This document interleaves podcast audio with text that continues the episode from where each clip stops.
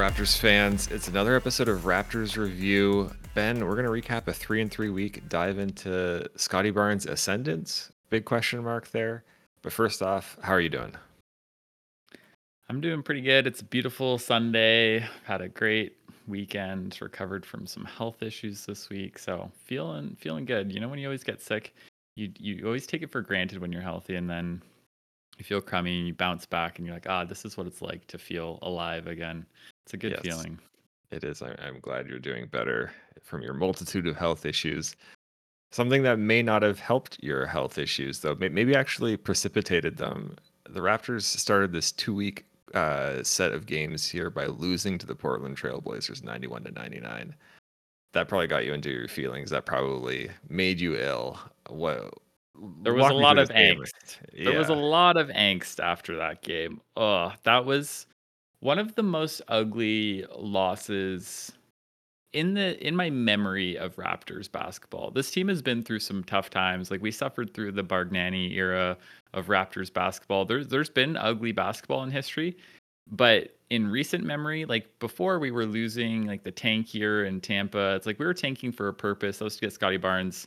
We're trying to win. We lose to one of the worst teams in the league. Scoot Henderson, rookie point guard for Portland, looked pretty bad. Like he's had a tough start and now he's hurt. This team is not built to win, and the Raptors just could not score against them. It was Yeah, it I was a shit show. they're they're not built to win. Scoot Henderson like oozes talent, but he's he's putting it together still. Makes a lot of rookie mistakes. Shooting seems to be a weakness, but you can see the flashes there. And yeah, losing to this team is is an abomination. Like especially like you're trying. The Raptors were just flat. They they didn't come out with the required energy. They like they're not skilled enough to take these teams for granted. They need to play hard every game, and I don't think they played hard enough against Portland. Yeah. On like on the flip side, I'd say like if we zoom out the last two weeks, the Raptors went three and three in these two weeks, Yep. had some good wins over the Mavs, who have been a solid team to start the year. They took them out pretty pretty easily. Say I would say that was a comfortable win against the Mavs. Luka got whatever he wanted, but the Mavs had no answer for the Raptors. Yeah, that, was definitely their best win of the season. I would say it was is beating the Mavs away. Um, but let, let's quickly walk through the rest of these games here. So after Portland, the Raptors, I was all like doom and despair.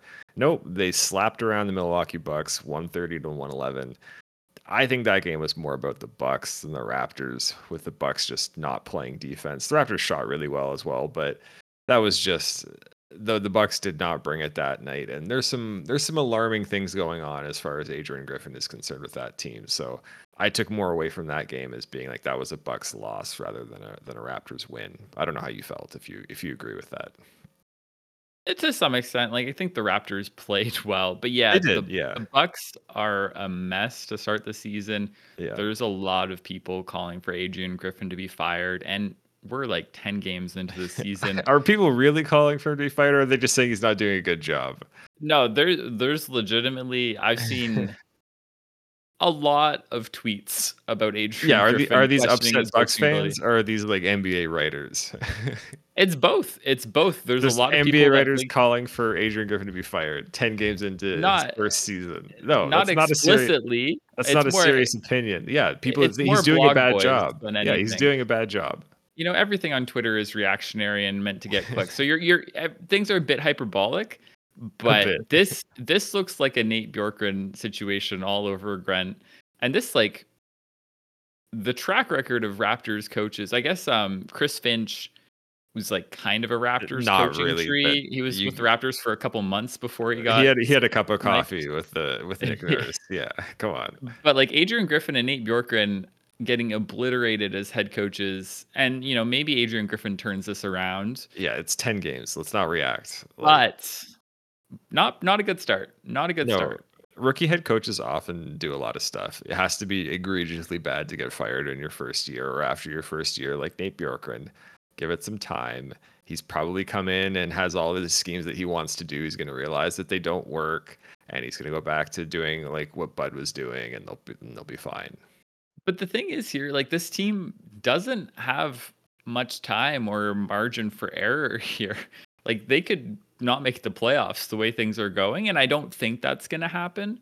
But like this is a team that's built to win right now. Dame is only going to be getting older. Giannis yes. is near 30 and like a player that does rely on his athleticism. I, I yes, have questions I, about how Giannis is going to age. This season, this season, they're five and four.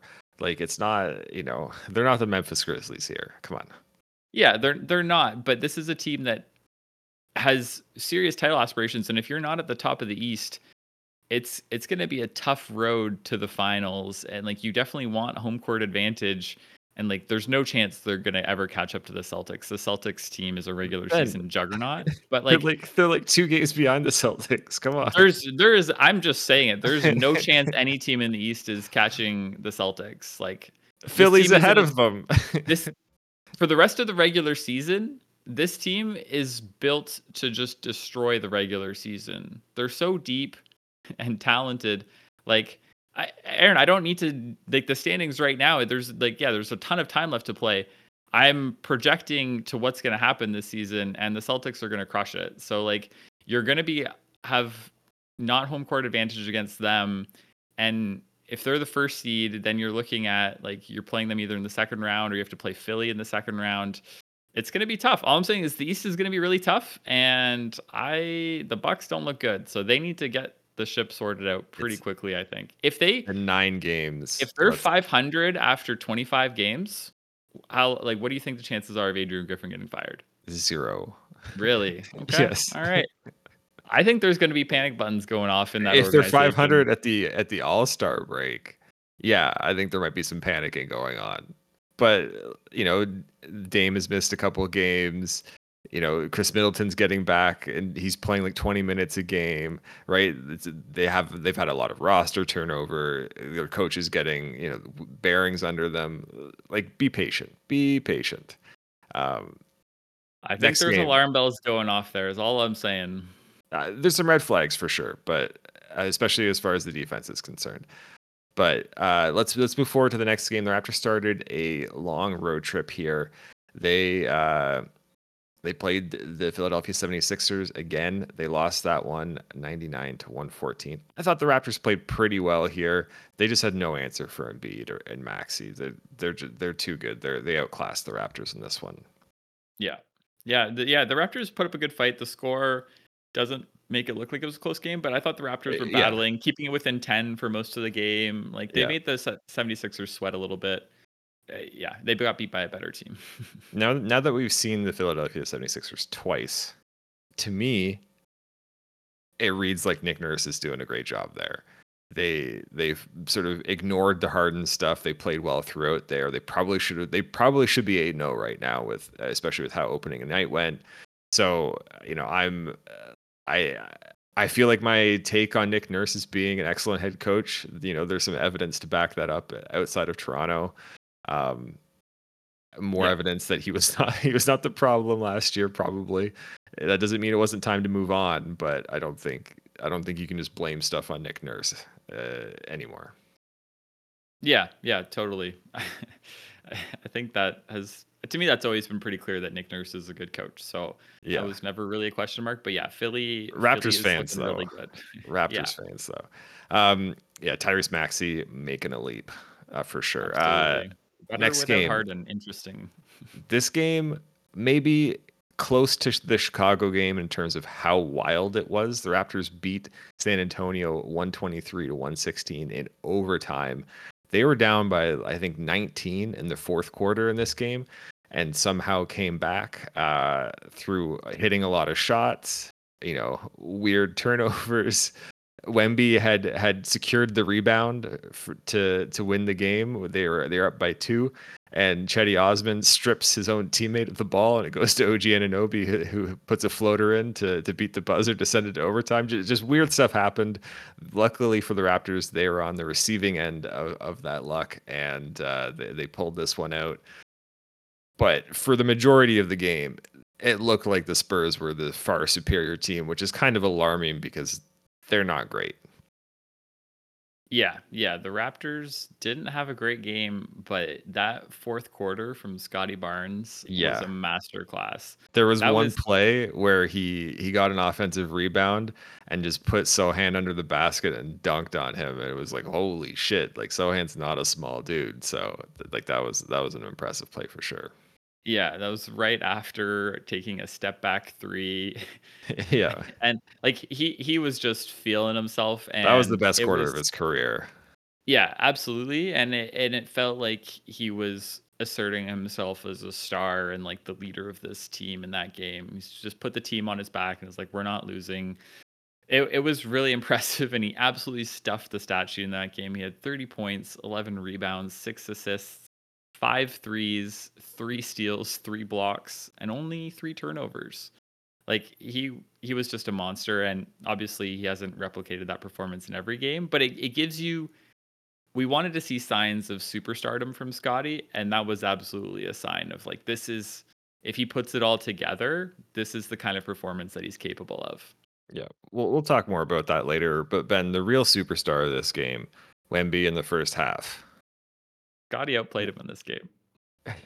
Wemby in the first half, though, he he altered everything, doing stuff on offense. Like I, I said it before, I'll say it again. This is the most talent anyone has ever had for for basketball in the in the history of the game. And you know, there there's been some a lot of ups and downs, some really bad games, some really good ones from him. I think we're going to continue to see that through the rookie year, and I don't really expect the Spurs to be relevant. But eh, the way that they become relevant is Wemby just becoming more consistent, and that is that is something that should be terrifying everyone in the league because it's it, I think it's unclear yet how you stop him. Yeah, and this is like Wemby's career is going to be so fascinating because just like already we're already talking about like could he be the greatest player ever? And you know, the the talent is clearly there. I think the only concern that I have with his game is like does he have the playmaking of the other great superstar? Like to be like the best player ever it's like you know you have to be better than lebron. Like that's that's my bar for best player ever. And so far wemby's at like two assists and three and a half turnovers a game. Like is he going to be able to distribute the ball or is he going to be on offense is he going to be more of like a kd type player where he's just Yeah, shooting that over was- everybody That was my thing. Now, if you watch, if you actually watch the games, he's a good passer. He just doesn't look to pass that often. It's not that he can't pass. He he has great vision. It's just that most of the time when he gets the ball, he's looking to shoot. And that's fine for right now. I'm not worried about the playmaking in the long run.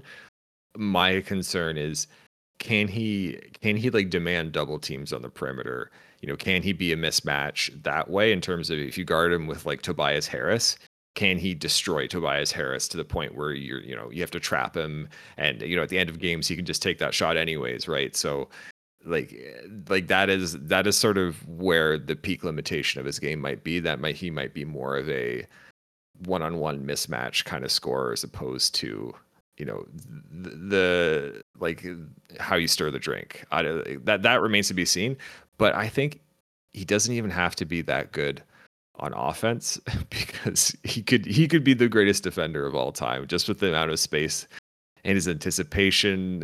What he can do on defense is, is just no one's ever been close to that that level of ability. And he's he's learning on that end. He's making lots of mistakes but his ability to recover and read is, is just is something else. And so uh, i'm excited i think the spurs and his teammates and everything also they're not they're not they really know how to use him yet.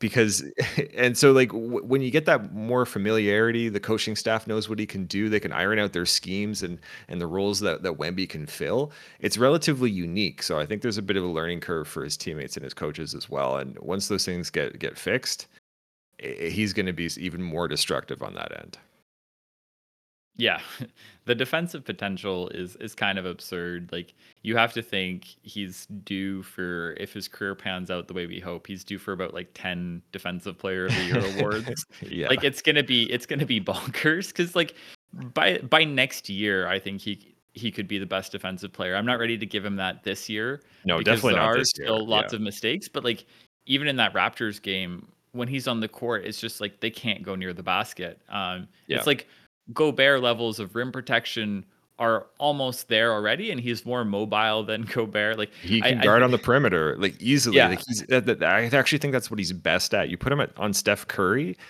in the corner, right? Steph's just got to pass the ball out. There's nothing he can do. He can't get a shot off, right? Like the that that to me is what his greatest strength right now is. You can't you can't shoot over him. Yeah. Yeah, and there was a there was a pretty hilarious clip of OG after the game just chuckling when he Yeah. got asked about trying to take Wemby under the basket. He's too tall. He's way Yeah. too tall. he just like shrugged his shoulders and laughed. yeah. Uh, And I think there's going to be a lot of players that have those kind of Wemby moments of just like discovering. I know a- Andrew Wiggins had a couple in the preseason that really tried to drive on him, and it's like, oh no, I'll take a fadeaway. Oh no, that got a race too. Like just stuff like that is going to happen a lot. And, Yeah. you know, NBA There's- players are going to learn eventually, but yeah, Yeah, so let's let's jump ahead here to the Celtics game. We talked a little bit about the Mavs game already. A- In the Celtics game, I don't know if there's a lot to be said here. To me, this was they're just drawing dead Basically- in this matchup. Like basically the expected result. The Raptors got Yeah. obliterated 117 to 94. I thought the starters competed pretty well with the Celtics, but as the fall off with the bench units is just so big. Like the Celtics are already a great team for depth. And as, and there's like almost, there's very little drop off when you go to their bench. For the Raptors, there's there's a cliff there, and so eh, those bench units just bled points. Um, and yeah, th- like this is this is a horrible matchup for the Raptors. I think if they win against the Celtics this season, I'd be surprised. And like I said earlier, the Celtics to me are, are a regular season juggernaut. I still I have questions about their ceiling as a team in the playoffs against the best competition, but they're going to win a ton of games this year. So Yeah, especially if they stay healthy like they are now. There's just there's not a team in the East that can compete with them. Maybe the Sixers on a good night, but uh, even then, I'd pretty pretty heavily favor the Celtics. And I, Yeah. what I like, the, why are they? Why are the Raptors drawing dead? Because the Celtics are big, they're switchable, they have lots of lots of wings to guard the Raptors' wings, and, and Pascal and Scottie prevent them from getting the rim, make their make their jump shots tough. They did they did exactly that. They switched everything. They were putting Jrue Holiday on Poeltl and Scottie. Just uh, like they have this new scheme where if you put if you put Jrue Holiday on a big, they can't they can't post him up. And then if you're switching, well then you're just getting to like the matchups that you wanted to avoid in the first place. So I, that that to me is a really clever wrinkle that they've thrown out there and seems to really work against uh, against you know teams that don't have bigs that can punish Jrue Holiday in the post. yeah, and and there's no one-on-one mismatch for the Raptors to exploit. No. It's like it's the polar opposite of the Dallas Mavericks game where like Siakam could just feast inside and like on everyone. the yeah. Mavs refuse to double team him, and it's just like okay, Scottie or like Siakam goes one on one, spins around his guy, gets in a Yeah. layup, uh, Yep. just over and over again. And the Celtics, it's like the Raptors have such a hard time getting any good looks in that matchup, and to me, so like the Raptors' record now is four and five, and it really feels like the Raptors against bad defenses look like a good team Yeah. because their defense is always going to be solid to excellent and then their offense looks okay against bad defenses but then as soon as they go against a good defense their offense crumbles and they're still a good defensive team but it's just like it's so hard to score enough points to win those games and so it's just like does the other team have a good defense then i think the raptors are not favored in the matchup if they have a bad defense i think the raptors can beat even some good teams like the dallas mavericks i think like the raptors might have an edge there because all of a sudden their offense looks good but it, i feel like this is like trending towards uh, like a 500 type team Yeah, yeah. I my my takeaway is that they they are who I was expecting them to be. Like they're they're competent. You know, they have good, some decent veteran players. You know, Scottie improving helps helps quite a bit. But what you said is exactly right, and I'll I'll go a step further in that even against some bad defensive teams, if they can protect the rim, the Raptors are also in trouble. And I think we saw that against the Blazers, where you know they had Ayton out there and they couldn't do anything in the paint against that. Yeah, yeah, that's true. It's it really is like rim protection, and then you know the Raptors are gonna have some nights where the threes go in, but I think typically you'd bet against that happening because this isn't a Yeah. great shooting team, and so eh, yeah, you know they're gonna have some lucky nights, but overall it's gonna be tough when there's rim protection. just to give an update, we're now nine games through the season, so small sample size. Uh, take this with mountains of salt, but they are a bottom five offensive rating, top 10 defensive rating, bottom five three point shooting team. What's different than last year is that they're now a bottom 10 turnover team. And it was same as last year, they're bottom two in, in pace. So, you know, like th- this team, you change the coaching staff, but the way for this team to succeed i i- the path is still the same and you can get there you can get there in a different way but not that different and you know this team really isn't that different from last year it's just probably a little bit worse but ben Yeah. i want to talk about something that happened near the end of the boston celtics game with around uh, less than four minutes to go this game is a blowout the team's benches are on uh, you know, there's a, play where a ball gets tipped out of bounds. The refs call it uh, for the Raptors. It was clearly off the Raptors, and so the Celtics challenge. And then there's a little, I don't know, dust up, I don't know, words exchanged at, at half court between Darko and, and Dennis Schroeder towards the Celtics. You know, I think they were thinking it was unsportsmanlike for the the Celtics to challenge uh, to challenge a call with the game sort of already decided. What did you think of that? You know what? Like I th- I think they have a point. It was like a 30 point blowout, but also just like, you know, just play basketball. Like This is similar to me to those situations where a team freaks out about a player going for a layup when they've stopped playing defense. Yeah, It's yeah. like, you know, Just just, play play, to the whistle. Yeah, Yeah. just play play defense to the whistle. If the other team's still trying, you keep trying. Like, yeah. you know, I, I don't Why get- why should they give up and let you score on one end and then you get mad when they try on the other end, right? Like I I've never understood that. Yeah, and we saw this a little bit in the um the the in-season tournament games where point differential does matter a lot as a Tiebreaker. tiebreaker. Yeah. And at the end of the game, there's players like that were starting to dribble out the clock, and their teammates were yelling at them to shoot the ball because it's like this the point differential differential matters. And I think the teams should be, you know, generally taking that approach to every game until like the last possession when there's like you know. I think I think run the, the last clock. minute is is kind of I think if you're under a minute where there's like one or two possessions left, I think then it's kind of like it's sportsman it's sportsmanship to run out the clock. I don't think you're required to, but I think it's good sportsmanship to let it run out. But before that, like they're you know the the guys that are at the end of the bench are getting minutes that they don't often get. Like let them play. Like they need to show the coaches what they got, right? They want to.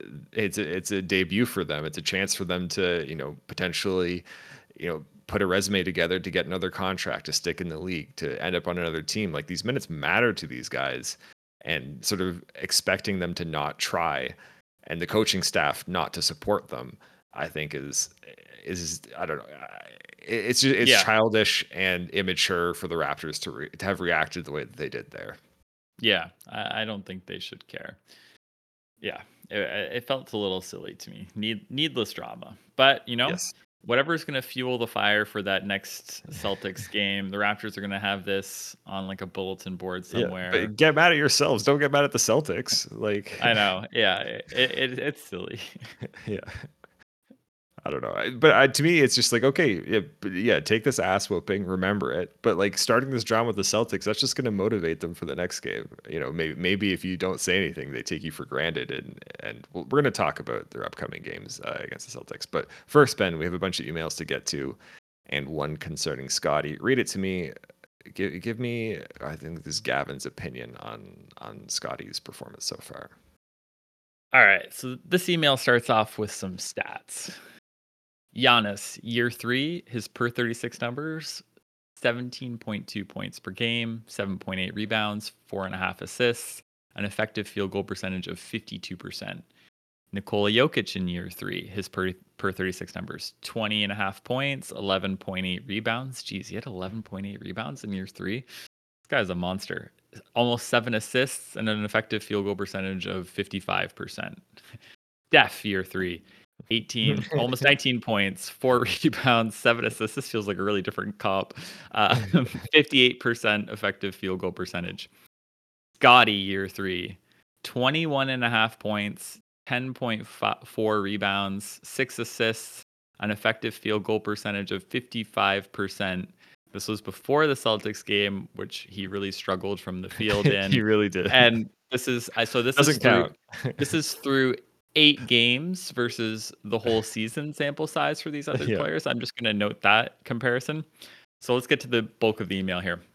Scottie's breakout season is here, and he's on track to become a top 10 player in the next two years. Scottie's performance this season has been nothing short of astonishing. Even massive Homer optimists like Ben didn't see this coming, and I think we all need to recalculate about what this means for the team moving forward. I don't know if I am I a massive Homer optimist. I'm just going to stop the email right there. yes, you are. I think I'm a reasonable Homer. Um, okay, I'll continue. How does rebuilding look different knowing now that our championship window may be a lot closer than we thought? We have to get Scottie some help, and I think the Raptors should be using this season and next to position themselves to capital- capitalize on Scottie's age 25 or 26 season. With this in mind, what do you think the team should do? I originally favored a full rebuild and trading everything for picks to start over. Now I think we can't move OG. He's only 20 sec- 26 and he'll likely be 29 to 30 when Scottie needs 3 and D guys to push this team over the top. What do you think? What moves should the Raptors make to best support Scottie in winning his first championship 2 to 3 years from now? His from Gavin, not the teams. Uh, yeah. Um I, I got a lot to say here. First, like the statistical comparison is um, is it's flawed. It's deeply flawed. Giannis came in uh, like I think a full almost two years younger than Scottie. So their year three, Giannis is going to be more physically raw. Um, and you know, like you said, this is a season versus eight games. And also, these players have been in league for a long time now, and the league was just a lot less uh, offensively efficient than it is now. And you know, the pace is up, all the offense is up across the board. So you know their numbers then were a lot more uh, impressive against the competition than Scottie's numbers are now. I do agree though. I think Scottie has drastically improved, but I, I think where he's improved, I know we've talked about this uh, not on the podcast, is athletically. He looks stronger than he did before. His balance is much better. He's able to play harder throughout the game. He's in better shape. I think that's been the biggest difference that I see being able to maintain going forward. And that, that's a big difference. He, that makes him much better on defense and offense. He can punish mismatches much easier than he could last year. I think that's a meaningful improvement. Does it change the trajectory for the franchise? I don't know if the leap is quite there. So I did some digging here, Ben. Scottie Barnes, uh, his per 36, and comparing it to his previous two seasons, the biggest difference is that he's now uh, he's now attempting 5.7 threes, whereas the previous season he averaged three. So he's almost doubling his three point attempts, and and that that is really encouraging. He's shooting 35%, which again, small sample size, eight games. He looks more confident. I don't know how much to buy into that, but that is the biggest difference. Otherwise, it's just all his stuff. Like his usage has gone up he's he's averaging less than an assist more per 36 than than the previous year. You know, the, the shooting percentages from two aren't really any different. He's averaging more turnovers, which again comes with higher usage and more um, more touches. But the biggest difference is just that he's taking more perimeter shots than he did uh, in the previous season. So, I like offensively, I don't know how much there is to actually get excited about but I think certainly in terms of the way he looks physically and sort of what that's been doing on defense, I think I think that that is sort of where the biggest improvement goes. But I'm not thinking Scottie Barnes is going to lead us to a championship in the next two, two or three years. I don't. Know. How? What do you think about that? Yeah, as much as I am a massive Homer optimist, like the the growth on offense and defense has been really encouraging. But to get to that offensive superstar status that he's going to have to get to for this current Raptors roster construction to have a chance at being competitive, it's going to require another big leap. And those are really tough to project. And, and a totally expect. different leap, right? Like, yeah. okay, let's say he becomes a, a decent shooter. That's a huge step, right? But that's still not being one of the best offensive creators in the league, right? That just means Yeah, that yeah, yeah. Defenses it's have to guard you, right? So he, it would be tr- it would be like a transformational leap. That's something that we haven't seen from him as a player, except in brief flashes. But even like even the flashes we see of offensive dominance, it's it's exploiting mismatches or like hitting threes. You know, like he's hitting shots and and bullying someone under the basket. It's not just like consistently creating good offense for his team for a whole game. It's like right now, Darko is using Scottie with the bench lineups, and those lineups have been performing terribly.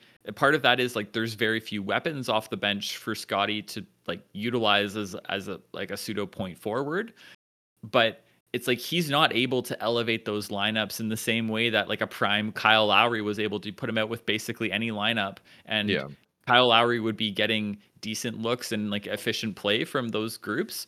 Like Scottie's not even at that, that level, and Kyle Lowry was never like a top 15 player. Um, so there there's still a lot of ways to go for Scottie, and I I, I question whether he'll ever be that number one offensive player. I don't know if that's in the cards for him. Like it's it's really hard to expect that transformational jump. I think he could absolutely be a top 15 player in the league, but that doesn't mean he's like a top 10, top 15 offensive player, right? Like the defensive yeah. side of the ball is I think where I'm most excited for him. And that's where he's taken with his athleticism. He's taken the biggest leap on defense so far this year. Like he's he's averaging two blocks a game, which has jumped from 0.8 last season. You know, like those things are really exciting. But yeah, this it, they need some offensive help, and I don't think there's anyone on this roster that is gonna do anything that's gonna help him offensively in terms of taking that load as a number one guy. Like Siakam's yeah. not that guy. Gradey Dick is going to be a nice role player offensively, but I don't think he's has any type of potential in that regard. Uh, maybe it's Markquis Nowell. I don't know. I think you said he was not an NBA player. Um, yeah. So I don't want to sound like I'm too down on Scottie. I, I think before the season, I was too low on Scottie. Um, you know, based on last year, right? The lack of improvement from the rookie year to the second year you know he didn't he just he didn't really get better but this season you know in the offseason he clearly put in the work and he's better physically and that that matters a lot. Like now i clearly see him as being a valuable player that contributes to winning. I was unsure of that before the season but this nine game stretch which is how he's looked physically has changed my mind on that. I think he's going to be like in almost any situation he's going to contribute to winning especially if he can space the floor a little bit or at least not not be uh, a guy you don't need to guard on the perimeter. So yeah, I think I think his career is looking a lot better. I, I don't know if I see that superstar potential that you're talking about. Yeah, so okay, if I think we're, you know, I think we're just degrees of separation different here. Like I I see top 15 potential, which to me is superstar potential, but like it's still like, you know, not offensively. And so yeah, yeah so what does that mean for this team in terms of like how like Gavin's question of what moves should the Raptors make to best support Scottie winning a championship well, in two to three I, years? Is that even think, possible? Is there anything no, this team can do? No, and and I think I'm still in favor of the rebuild. I think just now with the way Scottie's looked, he's he's clearly a piece to build around going forward. But he is one piece, right? And from this team. Gradey Dick looks like he's going to be a rotation a rotation piece, if not maybe a little bit maybe a starter, and sort of on a competitive championship level team in a few years. But outside of that, like, is anyone on this team destined to be part of a championship rotation for the Raptors? I would I would say that for all of them, more likely not than yes, and for some guys, like definitely no. So, well, I think OG is the other guy that he's going to be a free agent. You can trade him and get stuff back, but you don't you don't have control over him. That's the thing. But like, would Same you with Pascal? right, right, But let's say OG. So like, I, I think the Raptors have probably have the best understanding out of anyone about like what OG's feelings are towards the team, and if they're gonna yeah. match any any salary that he can get in the summer. But what if he just what if he just wants to leave because he wants to leave, right? Well, then you absolutely need to trade him, right? Yeah, but, But I'm, li- but, like, I'm let's saying that's a chance too, right? So For sure, but like I think there's probably like they have a good relationship with OG. I, I think you're you're having those conversations for the trade deadline. Yeah, OG loves Toronto. Like eh, you know, Does he love this? Does he love this front office though? He, there's been the one player that there's been rumors about not sort of not being happy with his role has been OG Anunoby. Yeah, I think that's all been kind of like random bullshit from his agent trying to leverage like more touches for Maybe, him. maybe, but maybe it's real too, right? We like we don't know. I'm just So saying okay, that. this this front office, like you know, they have to they have to judge that before Mm-hmm. the trade deadline and to have conversations with OG. It's like, look, like you know, you're gonna be a free agent. We want to keep you here. Like if we match money for like whatever any other team offers you, would you stay here? And if the answer is no, like because OG is gonna get 35 million, 40 million a year. Like he's gonna be getting paid this summer. Yeah, I like Philadelphia is in position to have max money and Yeah. they're rumored to like I- OG would I be a great fit there. I don't So- want to say that like OG's not a piece. He obviously is. I'm just saying that he's not a piece that you have control of in the next few years. You hope that you can keep him, Yeah. but that doesn't mean that you can, right? Right, but I guess like uh, would you would you pay him that money and keep him around? Like does it make sense to do that and give him f- 35 40 million a year? Yeah, I mean, I think I think it probably does because I think I think on that salary he would still be a positive asset, and you could get stuff back for trading on for trading him. So yeah, I th- I think Okay. I would try yeah, to I extend agree him if I could, but I, that doesn't mean that you can, right?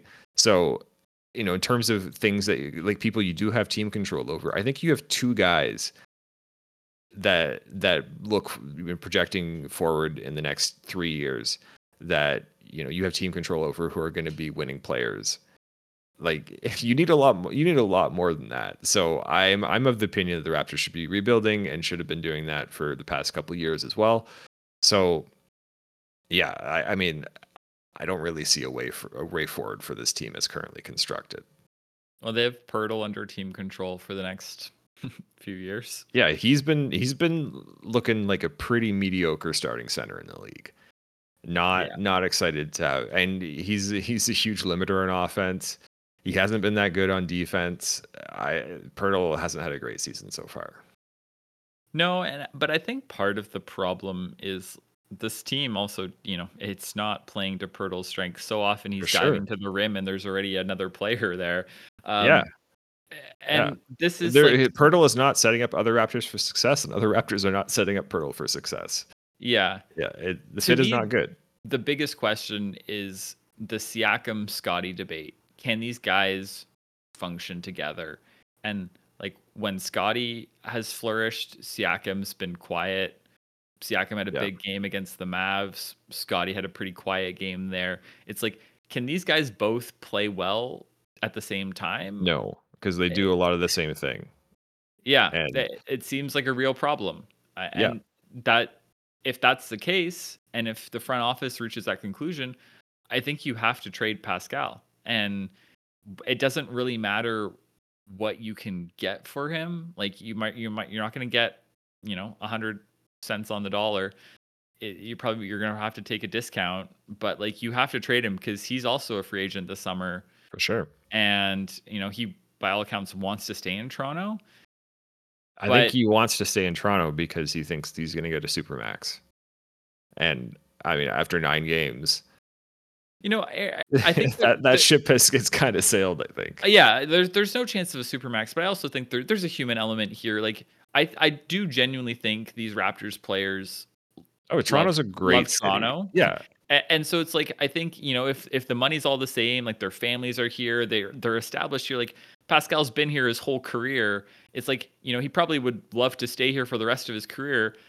But when it's a competitive sport and you're trying to win basketball games, you have to do what's right for the franchise in the long term. And I think that's probably going to have to be a Pascal trade at some point this season. I totally totally agree. I think it should have been last season. so Um, do you think that actually happens this season? Like, no, what are, what are the chances of Pascal getting traded before the Because- deadline? I don't think any. I don't think he really fits well on winning teams, and I don't think winning teams are going to be offering up what the Raptors think Pascal is worth. And so I think there's going to be the whole Kyle Lowry situation again, where they end up not trading him. Situation. Well, he either leaves in free agency or it's a sign and trade, and they get maybe a pittance back. So I think I think that's where this this Siakam situation is headed. If I was a winning team, I just, I just want no part of Pascal. Uh, like he he's he doesn't help on offense because he can't space the floor. And if you're a winning team, you already have good players in offense. He's not going to be better than them. And then you're also going to have to pay him a boatload of money in the offseason as his career presumably declines. So I, I'm out on him as as a winning player at this point. Yeah, but Aaron, th- there's some franchises here that don't have a track record of making the best moves. You know, there's there's teams that are Winning ones? interested in. Like, who cares about like it? You don't have to trade him to a winning team. Right, but Mm. but who's going to be if a team is rebuilding, they're not going to be interested in Pascal, right? Atlanta is the team that has been rumored Yeah. for a while now to be interested in Siakam. With the rise of Jalen Johnson, do they do they want do they want Siakam? sure, why not? I don't know. Well, but what are they going to give up? Right, they're not going to give up Jalen Johnson. Maybe you get the you know the Griffin kid. I don't know. Yeah, like, Griffin and Dejounte, uh, I'm sorry, DeAndre Hunter. You get a you get a poo poo platter. Clint, Yeah, Clint and a couple they move off of his Yeah. salary, maybe. I mean, I I would I've been on the record. I would do that trade. yeah, like I Like if I was the Raptors, I would 100 percent do that trade.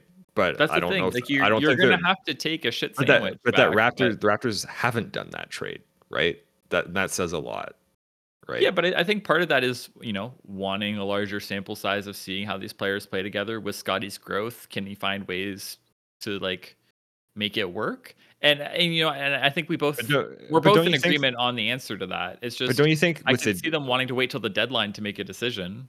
But I think part of it is also well, like the I think the Atlanta situation with Jalen Johnson has meaningfully changed for them.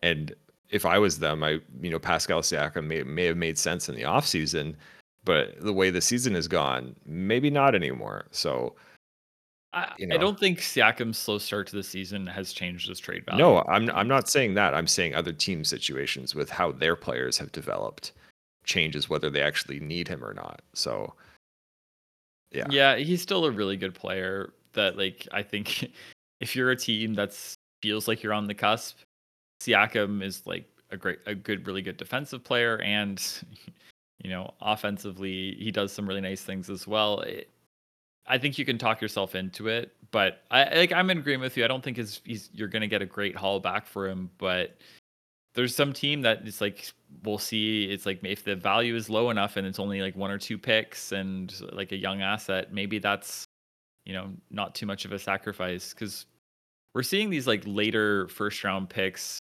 I, I think teams are valuing them less and less For sure. Um, yeah. and, and so you know you can talk yourself into it's okay our, our picks are going to be pretty shitty mid to late 20s and like that doesn't really matter at the end of the day For so sure. I don't know. I, I I'd say if I had to bet, I I think there's like I'd say it's about 50-50 that it gets uh, traded at the deadline. Uh, yeah, I guess I, I think it's less likely that he does. Okay. Um, I guess it's it's hard to make a bet around that if you're 50-50. Yeah, like I, I'm not I, I'm not confident it's gonna happen. I like I don't think we have to place a bet here, but you know I think there's a there's a real chance. Okay, and I, I'm less less high on that. We'll we'll note that, but not not make a bet on it. All right, Ben. Let, let's keep plowing through these emails. I'll grab this one. Um, this is from Alex, uh, our god. Um, watching through the season so far and listening to your last episode, I have to say you've missed the forest through the trees with the Scottie Pascal debate. OG is the best player on this 2023-24 Raptors. Offensively, his game fits everywhere, and he's one of the best players in the league defensively. Last year, I couldn't understand why why, why we wouldn't trade role player uh, for the first three or for three first round picks. This year, I think OG is showing himself to be an all star, and, and most importantly, is showing himself to be an all star that doesn't need the team to be built around him. He can plug and play anywhere and be the second best, be the second best player on the court. If you traded the second best player from any title contender for OG, I think they would get significantly better.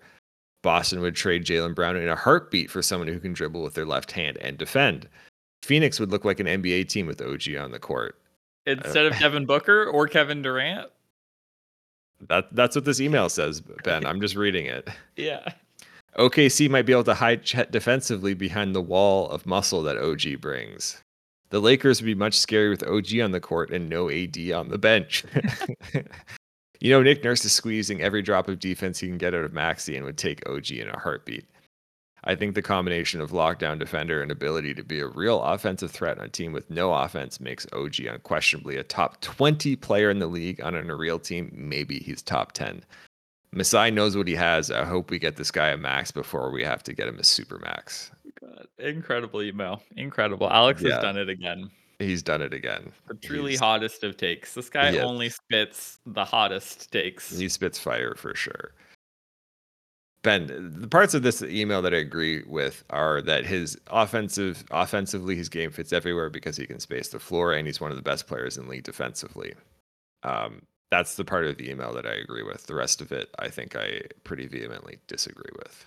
I, I'm assuming you're on the same page here.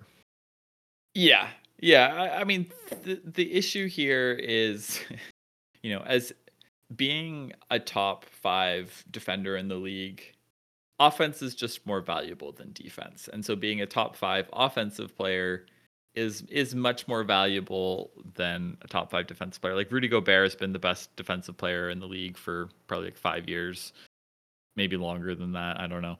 Um, but you know, is his value is probably like maybe a top thirty player, and so I Like think it's less than that, but yeah. yeah, I, I don't know. Like Minnesota's looking pretty good right now. Um, yeah, you know, you can you can debate that, but yeah, like that that just goes to show you if it's less than that, that's really like how much less defense matters than offense. And OG is no more than a role player on offense. I think he's had a really good start to the season. He's a good role player, but he's a role player. Yeah, like he offense. he still cannot consistently create his own offense and or create offense for others for that matter. And it's just like he's a he's a knockdown shooter. You get him open looks and it's it's good offense. But like someone has to get him those open looks, right? Yeah. And and that's the real problem is that offensive creation is you know when you put him with another superstar like oh my god like OG would get so many open threes next to Embiid and Maxey like it would be it would be a fantastic fit but you need him next to those players. Like you need those top 20 players in the league to create and unlock OG's potential. So it's just like, yeah. I think I think Alex probably knows this email is a little silly, but I, I love the email. Yes, I, I loved it too. Maybe one of the best we've had in, in a while. Ben, I got another one here for you. Another season and more NBA rivalries built around similar names. We all know that real rivalries are born not of on court tension or competitiveness, but in fact, the greatest NBA rivalries are forged in having somewhat similar names as other players. The question will inevitably be asked who's the better so and so? Here are a few notable rivalries that I've uh, taken note of. I want your opinions on who the better player is currently and who the better player will be in the future. And Ben, I know we did this one, and I'm just gonna I'm gonna bring it up again here. Mikal Bridges versus Miles Bridges. I remember taking Mikal Bridges, and I remember you taking Miles Bridges. How do you feel about this now? You know, I'm still on the Miles Bridges train. Nothing's gonna get me off his bandwagon. yeah, this hasn't aged well. You know, when I took Miles Bridges, he was having a really hot start. He was dunking Everything. This was maybe Yeah. like two seasons ago now. Yeah, I don't think yeah. this was last year. I think this was It was not last before. year. it was the season before. So last this year, is a you would not while ago. Yeah. Yeah. And since then, his career has really taken a hard left turn, and he's made lots of poor off-court decisions. And you know, when you say off court decisions, domestic violence is a is an Yeah. off court decision. So yeah, yeah, eh, you know, not it's doesn't not like he's made bad investments. You know, it's a Yeah, more serious than that. doesn't seem like the greatest human being. So Yeah. Mikal Yeah. Bridges, on the other hand, seems like an awesome person. yeah, and a very good player on the court and has really blossomed in the last couple years and so yeah i you know i've been wrong before this Yep, isn't the first time no. Uh, this one would have been not close in the last few years, but is now pretty close. John Collins, uh, newly uh, traded to the Utah Jazz, and Zach Collins, starting center for the San Antonio Spurs. no What do you relation got here? Yeah, no relation at all. I don't think there's any Uh, any of these players are related. yeah just wanted to clarify Yeah. uh you know I feel like I've watched more John Collins. Like Zach Collins has, you know, I'm gonna I'm gonna take the John Collins out of this. I'll let you explain if you think Zach Collins is better. John Collins to me is a more versa- versatile offensive player, not as good defensively, but I kind of like his game. I haven't watched a single Utah game this year, so I don't know if he's struggling there or not. But historically, he's been a better player than Zach. Yeah, Collins. he definitely has. But the reason why Zach Collins, why he's been better, is because Zach Collins has been hurt for pretty much his entire NBA career. Um, I think healthy Zach Collins is a better player. He's he's bigger you know, not quite as explosive, but he's probably better defending the rim just because he's bigger and he he can do pretty much everything on offense at a decent level, including spacing. You know, he can he can step out at the three point line and you kind of have to close out on him. He's got good touch around the rim. He plays really hard. I like Zach Collins, and I'm happy to see him be healthy. And you know, I think at this point he's probably a more valuable player than John Collins going forward. I don't know who I'd pick because uh, you know I'm worried about the the injuries with Zach Collins, but yeah, we'll see. Yeah, pretty low sample size of healthy play for Zach Collins. Yeah, yeah, totally agree there. Next one, Patrick Williams versus Ziaire Williams. So these are two disappointing wing lottery picks. Um, what are your thoughts here? Patrick Williams is a power forward for the uh, for the Chicago Bulls, and Ziaire Williams, I think, is the starting small forward for the uh, Memphis Grizzlies, who are the worst team in the league apparently. So, Ben, what are you what yeah. are you thinking here? You know, they both suck. So, I'd say Patrick Williams has been the bigger disappointment because he's drafted expectations. Like third or fourth. He's drafted fourth. Yeah, yeah. Um, and has never put it together offensively. He's been a very passive player throughout his career. Um, defensively, he's solid, but it just doesn't seem like he has an extra gear on offense to be aggressive and attack and uses athleticism on that end. Um, so like versus expectations, it's Patrick Williams. I think Ziaire Williams has, you know, he came into the NBA without an NBA body. He's like one of the skinniest players in the league. Um, it's kind of an you know, looked like he could be an okay shooter, but hasn't really put it together either. But he's also like he's 22. They're both still young, and you know, could they could figure it out. But I'm not I'm not high on either player. Yeah, I mean, I'll echo that. I'll say Patrick Williams is the better player now, and going forward, he will also be the better player. I, I yeah. think he's he just has a lot more ways to succeed in the league than Ziaire Williams does, just given how you know how much stronger he is and better on defense he is. So, but he also proportionally is looking for a huge contract this summer. he's, yeah, he's, like he's in his fourth year, yeah. so he's for that rookie extension, you know, fourth pick in the yeah. draft. He wants like 20, he 30 wants, million a season, and he's right now he's averaging five and a half points a game. So, yeah, you know, take that for what you will. Yep. I don't think he's going to get that. Yeah. But we'll see. Crazier things have happened. Next one Brandon Miller versus Leonard Miller. Um, if you don't follow the NBA super hardcore, you won't know who these players are because they're both rookies. Brandon Miller is the um, the number two pick in the draft. Guy. Yeah, number two, number two pick of the draft, murder assist guy that's on the the Hornets. And Le- Leonard Miller is a Canadian out of the G League Ignite that is on the Minnesota Timberwolves. So I, I mean, think he's still playing in the G League though. Like I don't think he's on. Yeah, but he's, no, but he's he's part of that franchise. Yeah, yeah, yeah. Um, a second round pick. So you have a second overall pick versus a second round pick. I know what I'm taking here, so I'm going to go yeah. with Brandon Miller. it's not really is, a fair comparison. This is a so. tough comparison. I, I yeah. have heard there's really good buzz about Leonard Miller, and I think he fell on draft night because of some random injury concerns that I don't know if they're real. Minnesota is really high on him and his future, but Brandon Miller has been a very good rookie for Charlotte. He's a really good shooter. He's like six eight, six nine, has good length. Uh, he he seems like he's going to be a really solid player. So Brandon Miller so far is. He said by a mile. that there was good buzz around Leonard Miller. I think there's probably bad buzz around Brandon Miller, but that's more because of his team. So yeah, is on the court, he's looked pretty good. I'm gonna ignore the off the court stuff for the purposes of this discussion. All right. Tyrese Maxey versus Tyrese Halliburton. I remember picking Tyrese Halliburton. This is another one that we did two years ago. Um, but this is one of the ones where instead of the last few ones are, are sort of competitions and disappointment, this is one that is a competition in terms of how much they've both excelled and are now, you know, offensive superstars. So I'm going to stick with Tyrese Halliburton going forward. And right now, Ben, uh, do you disagree? This one is pretty interesting to me. I think by all the stats, it's impossible to argue that Maxey has been better than Halliburton. That's just how good Halliburton's been in leading Yeah. Indiana, like He's offensively. he's the number one guy, elite. Like his his offenses have always been elite when he's been on the court. So that's super valuable. So he's awesome. I, I kind of do wonder if these guys swapped places. Like I, I don't think the Pacers would be better, but I wonder No. if the Sixers would be better. Do you think Halliburton would be better than Maxey next to Embiid?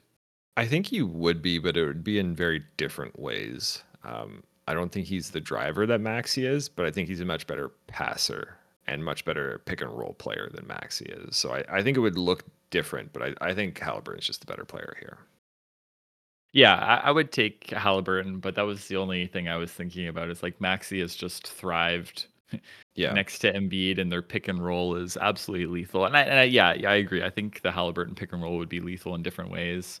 And Maxey's just been such a phenomenal shooter too, that which is super Uh, valuable. And Um, Halliburton is, you know, one of the best, maybe even better than Maxi as a shooter. So I, Yeah. I feel like yeah, I don't believe in w- Halliburton's shot as much. He's more like a Malcolm Brogdon like standstill shooter, whereas Maxey, I Oh, feel he, like he can takes them off the dribble, step back, all that kind of stuff. And at every yeah, level, at every level, every season, he's been an elite shooter. So, and, and with yeah. volume too. So yeah, it, it looks a little unconventional, but it works. Yeah, works. that's that's fair. Yeah, it, it's tough to take Maxey here. I- It's Yeah, Halliburton. Halliburton's just like maybe he's a top twenty player now, and for sure, for sure. you sure. know by by next season maybe a top fifteen player.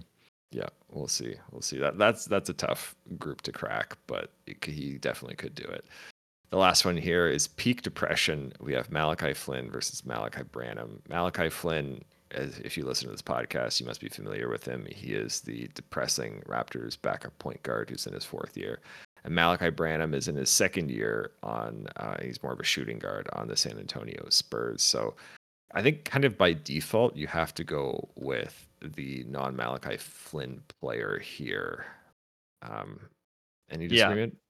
yeah. I've only watched Malaki Branham when the Spurs have played the Raptors, but he looks like he can hit some jumpers, and he looked He he looked like kind of nice. He has he's bigger than Malachi Flynn. Yeah, he has a regular NBA guard body as opposed to Flynn, who's practically a midget out there. So yeah. yeah, I would take Malaki Branham. I would take anyone that's not Malachi Flynn, to be honest. Although his play, there's been glimpses of been solid backup point guard less play. awful the last Yeah. couple of games, less awful.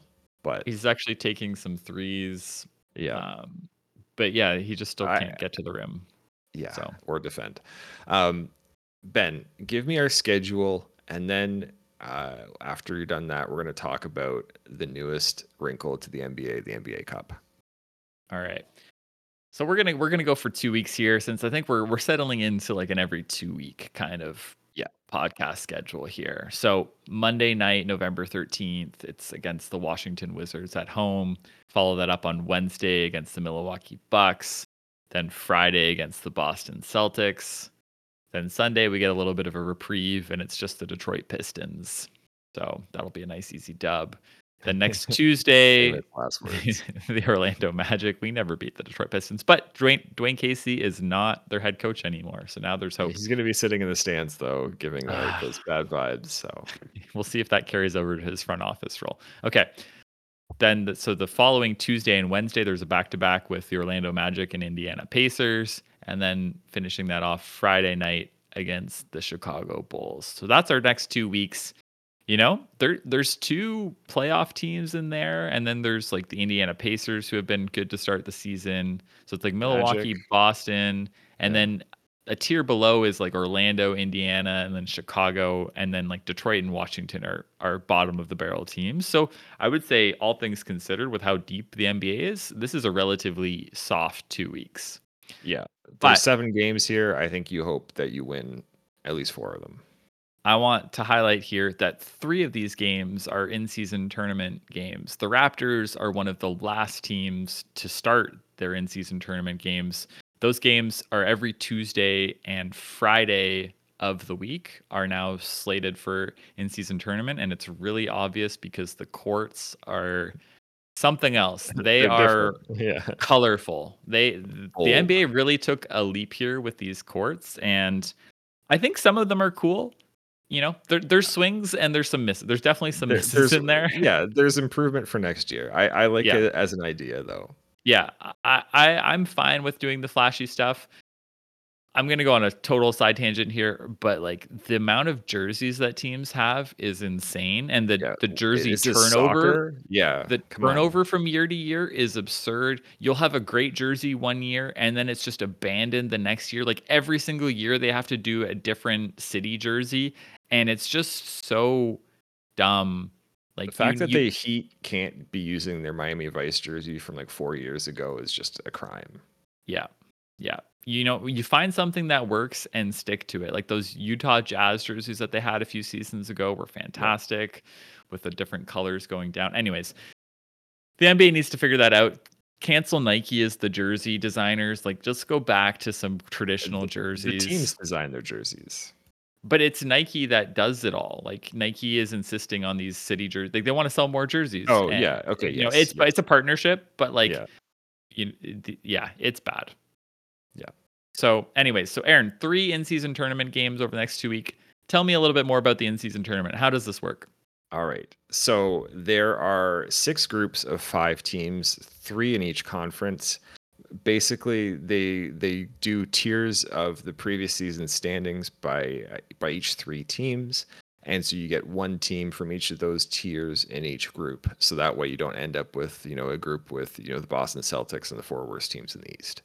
Um, so uh, in in the Raptors group, we have the Celtics, the Magic, the Bulls, and I believe the Nets as well. And so this is, you know, not a murderer's row in terms of group competition. And we start off the tournament uh, against the Celtics, but in how you advance out of the group stage is you basically need to win your group. Um, eight teams advance, so that's the three group winners from each conference, and then it's the team with the best record i- out, out of all the groups in the conference that is sort of like the wild card spot there and point differential is the tiebreaker there so you know if you are a team that isn't going to win your group you do want to run up the score in the in the games that you win there uh, and try to lose by as little as possible as well and so once we get to eight teams uh, left, it's like the playoffs, except we skip around, and so there's a it's one game, uh, single single game eliminations. There's going to be the conference semifinals, then there's going to be the finals, and then the uh, the semifinals, or sorry, the conference finals and the finals take place, I think, in Vegas in sort of near the near the beginning of December and you know the winner there and and the runner up both get money the winner gets more money i think the players get a million dollars each which matters quite a bit for the end of roster guys 500,000 is it five hundred player. Okay, Yeah. and the coaches, coaches also get get, that too. co- coaches get that too. So you know, for for the non superstars, it makes a difference. I think, I think players and teams are going to care because they're just super competitive. They want to win, and I really hope the group stage is it just goes pretty chalk. I would love to see a Celtics Nuggets game where both teams are really trying to win to, sort of be the finals for this for this tournament. That would be amazing. Um, I, I I hope it works out like that, and I hope we get teams that are trying because I think this has the potential to add a lot of spice to the season. Like you said, I think the the courts could use some work. I also think the branding could use some work. I think they should just call everything like NBA Cup group stages. In season tournaments clunky. Just call it the NBA Cup. Brand everything as the NBA Cup. And also, why are we doing this in November and early December? Like we're we're two weeks into the season and the NBA the NBA Cup has started. I think we should do this more in like January, February when there's more eyeballs on the NBA because the uh, because the NFL is basically finished with most of their games. I think that would be a good opportunity. Also, like what is the rest of the regular season going to mean, right?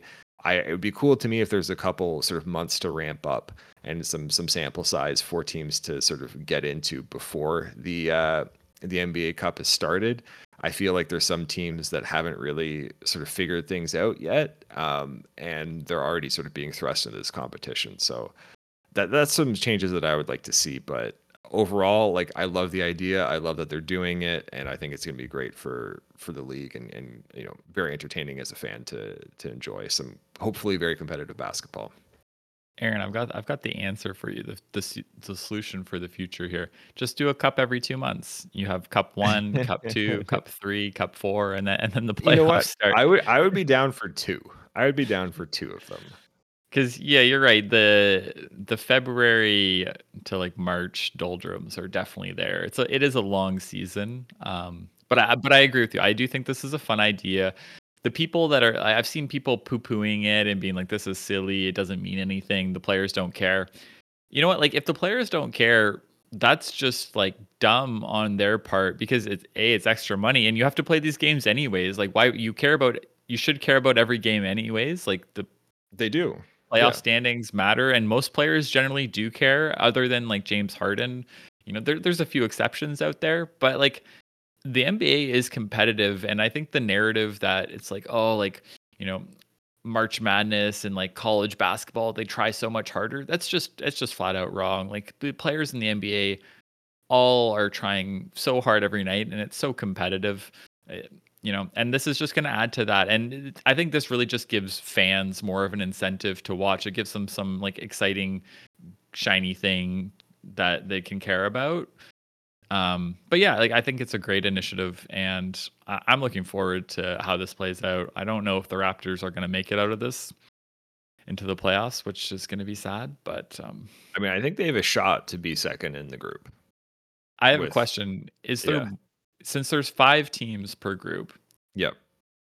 do they play four games in total, or is Yes, it a they- round they- robin? You get four games each, and then Okay. and then so that is you play every team once, and then that's how you that's how the group stage is determined. So you're guaranteed Okay. four games, and then most the you know 22 teams are going to be eliminated after those four games. So like they really each one really does matter. Mhm. And you know like the Thunder went 0 and 2 in their first two games, like they're done, they're eliminated They're from the group stage. Yeah. But what's great is the remaining group stage games are also regular season games. So they're still going to try because they matter, right? They can't just be like, oh, this game doesn't matter anymore. Well, Yeah. it's always going to have the floor of being a regular season game. So I, I love that.